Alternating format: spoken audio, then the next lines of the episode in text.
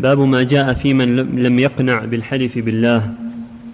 عن ابن عمر رضي الله عنهما أن رسول الله صلى الله عليه وسلم قال من حلف بالله فليصدق ومن حلف له بالله فليرضى ومن لم يرض فليس من الله. رواه ابن ماجة بإسناد حسن. فقد ذكر المؤلف رحمه الله في كتاب التوحيد هذا الباب لأن الأيمان بالله جل وعلا من تمام التوحيد.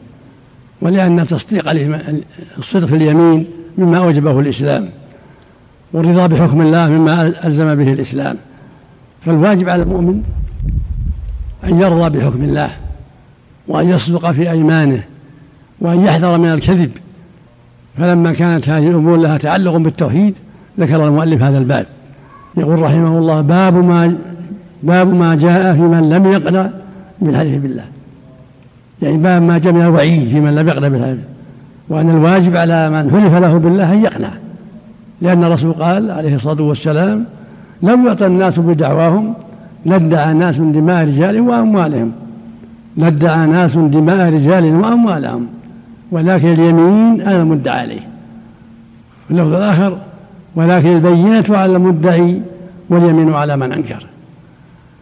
وجاءه رجل فقال يا رسول الله إن فلانا هذا مالي أو عنده مالي أو كلمة نحوها. فقال له النبي صلى الله عليه وسلم شاهداك أو يمينه. قال يا رسول الله إذا يحلف ولا يبالي. قال ليس لك إلا ذلك. إما البينة منك وإما اليمين من الخصم. وهذا الواجب على المسلم أن يرضى بحكم الله. إذا كان ما عنده بينة ليس له إلا اليمين. إلا إذا اصطلح على شيء فلا بأس. الصلح جائز. إذا قال أنا أرضى بأن تعطيني كذا ولا أحلفك. إذا اصطلح على شيء فلا بأس. ولكن ليس للمحلف أن يكذب بل يتقي الله. إن كان عنده حق فليتق الله وليقر ولا يحلف بالكذب. يقول النبي صلى الله عليه وسلم من حلف على يمين يقتطع بها مال امرئ مسلم بغير حق لقي الله وعليه غضبان. وفي اللفظ الآخر من حلف على يمين وفيها فاجر لقي الله عليه غضبان. في الحديث الآخر من اقتطع حق امرئ مسلم بيمينه يعني كاذبة فقد أوجب الله له النار وحرم عليه الجنة. قيل يا رسول الله وإن كان شيئا يسيرا. قال وإن كان قضيبا من أراك. فالواجب على المؤمن أن يصدق في الدعوة وأن يصدق في اليمين. ليس للإنسان يدعي على الناس بالباطل. ويكلفهم الأيمان الواجب أن يتقي الله فلا يدعي إلا بحق إذا كان لحق وإلا فليتقي الله. لا يكذب على الناس ويخاصم الناس بالباطل ويؤذيهم والمدعى عليه يتقي الله عليه يتقي الله. إن كان عنده شيء فلا يحلف يعطيه حقه. لا يستغل عدم الشهود.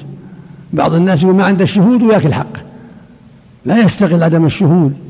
ربك يعلم كل شيء ولا تخفى عليه خافيه فاتق الله واعطيه حقه. ولو كان ما عنده الشهود إذا كان ائتمنك ولا شهد عليك فاتق الله واعطيه حقه. فإن أبى وزعم أنه ليس عنده شيء فليس للمدعي الا اليمين. إذا لم يكن عنده شهود مثل ما قال صلى الله عليه وسلم البينة على المدعي واليمين على من كان. وقال عليه الصلاة والسلام شاهداك أو يمينه. هذا له يرضى هذا يرضى بهذا. وإذا كان فرط ولا شهد فاللوم عليه. هو الملوم في عدم الإشهاد. وأنت ترضى بحكم الله. وقيل ولهذا قال صلى الله عليه وسلم لا تحلفوا بآبائكم.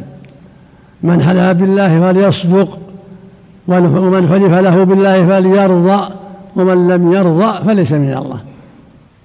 ليس لأحد أن يحلف بأبيه أو بأمه أو بالسلطان أو بالنبي أو بالأمانة لا. الحلف بالله فقط.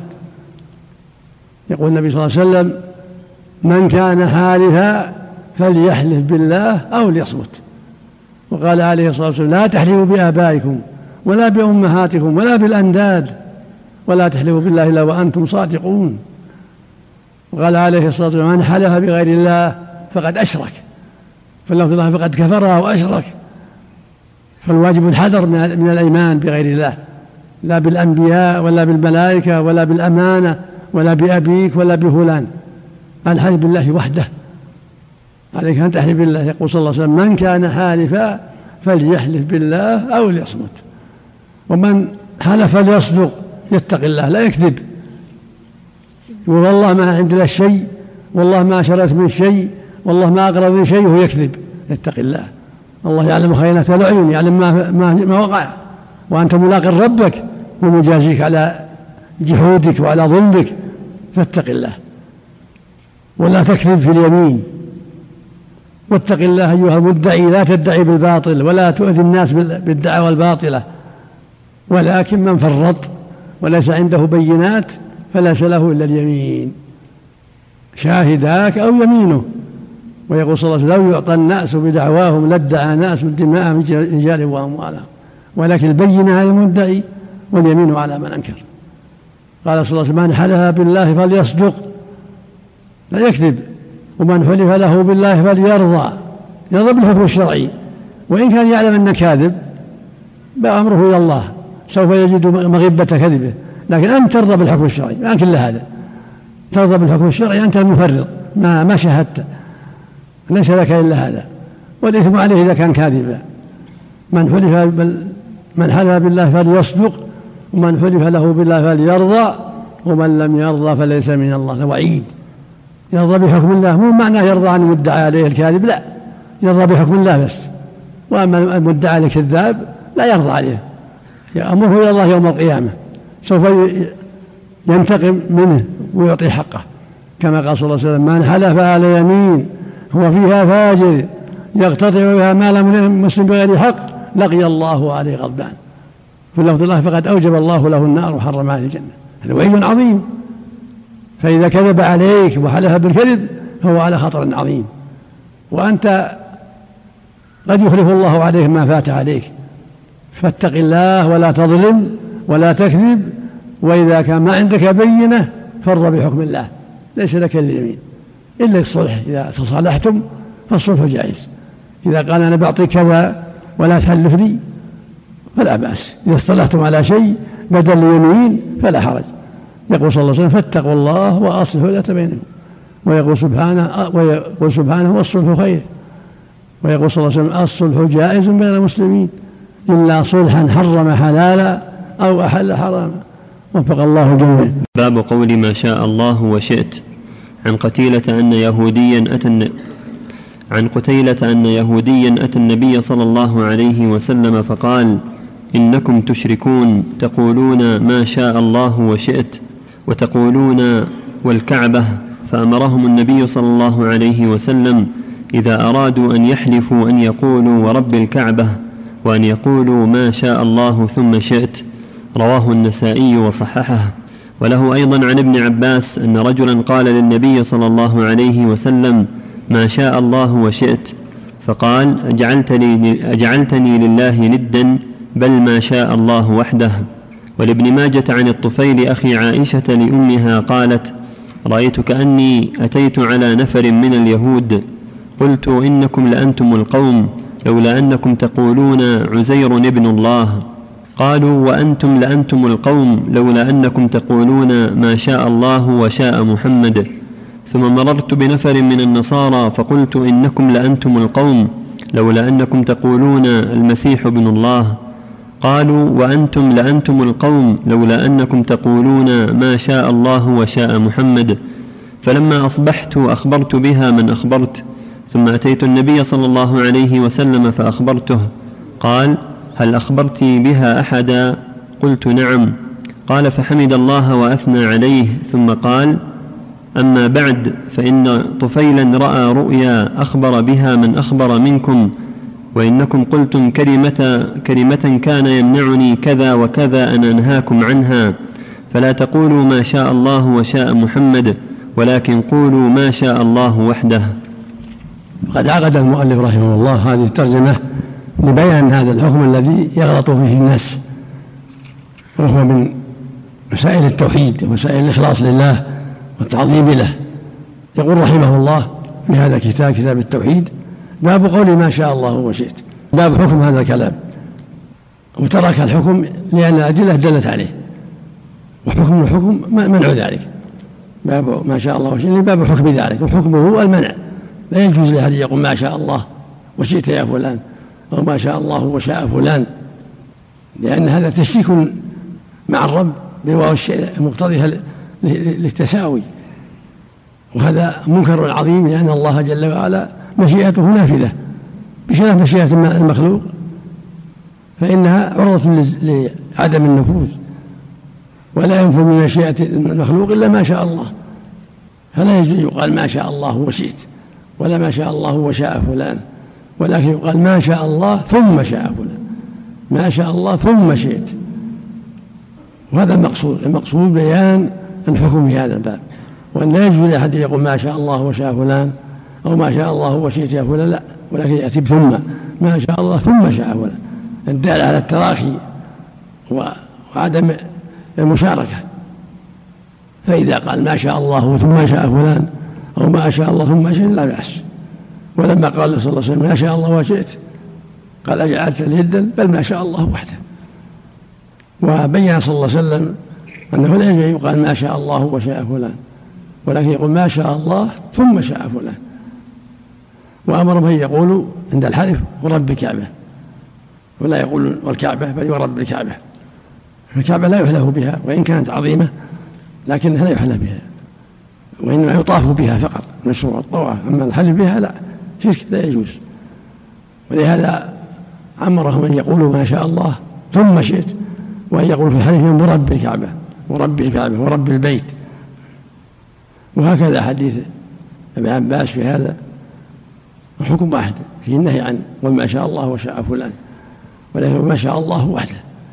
هكذا حديث الطفيل. إنه رأى رؤيا في النوم أن مر على بلع من اليهود فقال إنكم لانتم القوم يعني يجزرون بالمدح لولا أنكم تقولون يزول الله. ثم مر على آخرين نصارى فقال إن إنكم لأنتم القوم يعني المجزرون بالمدح لولا أنكم تقولون المسيح من الله. فلما أخبر طفيل اخبر بها من اخبر ثم آتى النبي فأخبره صلى الله عليه وسلم قال هل أخبرت أبي حجر قال نعم. فخطب الناس صلى الله عليه وسلم وقال لهم إن طفيلا راى رؤيا أخبر بها من أخبر منكم وإنكم كنتم تقول كلمة لم يمنعنكم عنها إلا كذا وكذا. وهي قول ما شاء الله وشاء فلان. ولكن قولوا ما شاء الله وحده. لكن كان يمنعني الحياء من الله يعني أن أنهى عن شيء لم يأتي به النهي. فلما جاء النهي نهاهم. أن يقولوا ما شاء الله وشاء فلان ولكن يقولون ما شاء الله وحده. أو ما شاء الله ثم شاء فلان. لولا الله ثم فلان. هذا لا بأس. أما يقول لولا الله وأنت لا ما يجوز. أو ما شاء الله وشيء ما يجوز. بالواو. ولكن بثم لا بأس. لولا الله ثم فلان صار كذا. ما شاء الله ثم شاء فلان لا بأس. وفق الله الجميع. باب من سب الدهر فقد آذى الله. وقول الله تعالى وقالوا ما هي إلا حياتنا الدنيا نموت ونحيا وما يهلكنا إلا الدهر. الآية في الصحيح عن أبي هريرة عن النبي صلى الله عليه وسلم قال قال الله تعالى يؤذيني ابن آدم يسب الدهر وأنا الدهر أقلب الليل والنهار. وفي رواية لا تسبوا الدهر فإن الله هو الدهر. هذه الترجمة فقدها المؤلف رحمه الله في كتاب التوحيد وهي التحذير بسب الدهر. لأن سب الدهر معصية ونقص في التوحيد ونقص في الإيمان وتشبه بأهل الجاهلية. فلا يليق بالمؤمن أن يسب الدهر. ولا ولا أن يتشبه بأعداء الله من الكفار. فالدهر هو الزمان. هو خلق من خلق الله. متصرف فيه ليس في يده شيء لا حل ولا عقد ولا تدبير أمور إنما هو ظرف للحوادث. ولهذا جل ولهذا قال جل وعلا عن الكفار إذا من لهم عيبا لهم أنهم قالوا ما هي إلا حياتنا الدنيا؟ نموت ونحيا وما يهلكنا إلا الدهر. يذمهم بهذا. هذا ليس بمهلك لهم إنما هلكوا بأمر الله وتقديره آجالهم. فليست الدنيا دار إقامة ولكنها دار انتقال. دار عمل ودار انتقال. ودار الإقامة أمام الناس إما الجنة وإما النار. وفي الصحيح يقول النبي صلى الله عليه وسلم يقول الله جل وعلا يؤذيني ابن آدم. يسب الدهر وأنا الدهر. يقلب ليله ونهاره. في الآخر لا تسبوا الدهر فإن الله هو الدهر. يعني خالقه. ومقلب ليله ونهاره. والدهر الزمان. فلا يجوز سبه سب الليل والنهار. ولكن يجب عليك أن تصلح عملك وأن تجتهد في صلاح عملك. فالمعول في النجاة وضدها على إيمانك بالله وعملك الصالح واستقامتك. فمن استقام فله الجنة ومن انحرف فله النار. عند الذين قالوا ربنا الله ثم استقاموا فلا خوف عليهم ولا هم يحزنون. أولئك أصحاب الجنة خالدين فيها جزاء بما كانوا يعملون. أما الزمان فليس في يده شيء وهو الدهر. فقول الجاهلية وما يفعلون عن الدهر هذا من جهلهم وضلالهم. وإنما هلاكهم بيد الله لهم آجال معلومة مضروبة. متى انتهت آجالهم؟ هلكوا ماتوا. ومن هذا يقول بعض يا خيبة الدهر لا بارك الله في هذه الساعة. قاتل الله هذه الساعة أو لعن الله هذه الساعة. كل هذا من سب الدهر. ولكن عليك أن تجاهد نفسك في إصلاح عملك وأن تتقي ربك حتى يقيك الحوادث والسرور. وحتى تكون المصائب لك رحمة تؤجر عليها وتثاب عليها. وفق الله الجميع باب التسمي بقاضي القضاة ونحوه. في الصحيح عن أبي هريرة عن النبي صلى الله عليه وسلم قال إن اخنع اسم عند الله رجل تسمى ملك الأملاك لا مالك إلا الله. قال سفيان مثل شاه شاه. وفي رواية اغيض رجل على الله يوم القيامة وأخبثه وأخبثه. قوله أخنع يعني أوضع. هذه ترجمة عقدها المؤلف في كتاب التوحيد لبيان بعض الأسماء المنكرة التي ينبغي تجنبها وأن من كمال التوحيد. ومن موجب التوحيد اجتنابها لأنها تقدح في التوحيد. فلهذا قال رحمه باب التسمي بقاضي القضاة. لأن قاضي القضاة معنى حاكم الحكام فلا ينبغي التسمي بذلك. إلا إذا قيد قاضي قضاة البلد الفلانية هذا أسهل. أما إطلاق قاضي القضاة فلا يجوز لأنه معنى حاكم الحكام. يقول النبي صلى الله عليه وسلم إن أخنا عاسم عند الله أخنا عيني أفظع وأبغض اسم عند الله رجل تسمى ملك الأملاك. ملك الملوك. لا مالك إلا الله. قال سفيان مثل شاهان شاه. والمقصود أن التسمي ملك الملوك ما يؤدي المعنى أيضا. شاهان شاه أو ما أو غير ذلك ما يؤدي المعنى لا يجوز. مثل حاكم الحكام ملك الملوك سلطان السلاطين وما أشبه ذلك. أولا هذا يفضي إلى الكبر والعجب. وثانيا فيه مشاركة لله فيما هو من خصائصه سبحانه وتعالى فلا يجوز. وفي بعض أغيظ رجل من الله وأبغضه. رجل سمى ملك الأملاك فالواجب على المؤمن أن يتحرى الأسماء المناسبة التي ليس فيها مخالفة لشرع الله. فلا يعبد لغير الله فلا يقال عبد النبي ولا عبد الشجرة والحجر. ولكن يقال عبد الله عبد الرحمن عبد الرحيم عبد العزيز عبد القدير لا يعبد إلا لله لا للأنبياء ولا للأحجار والأصنام ولا غير ذلك من المخلوقات. وهكذا لا يتسمى بشيء يشارك الرب عز وجل في عظمته كملك الملوك وحاكم الحكام وسلطان السلاطين ونحو ذلك. لأن هذا أيضا باطل وكذب ولأنه قدح في التوحيد وقدح في الإيمان. ولأن ذلك سيفضي إلى العجب والكبر والتعاظم. نسأل الله العافية والسلامة. نعم.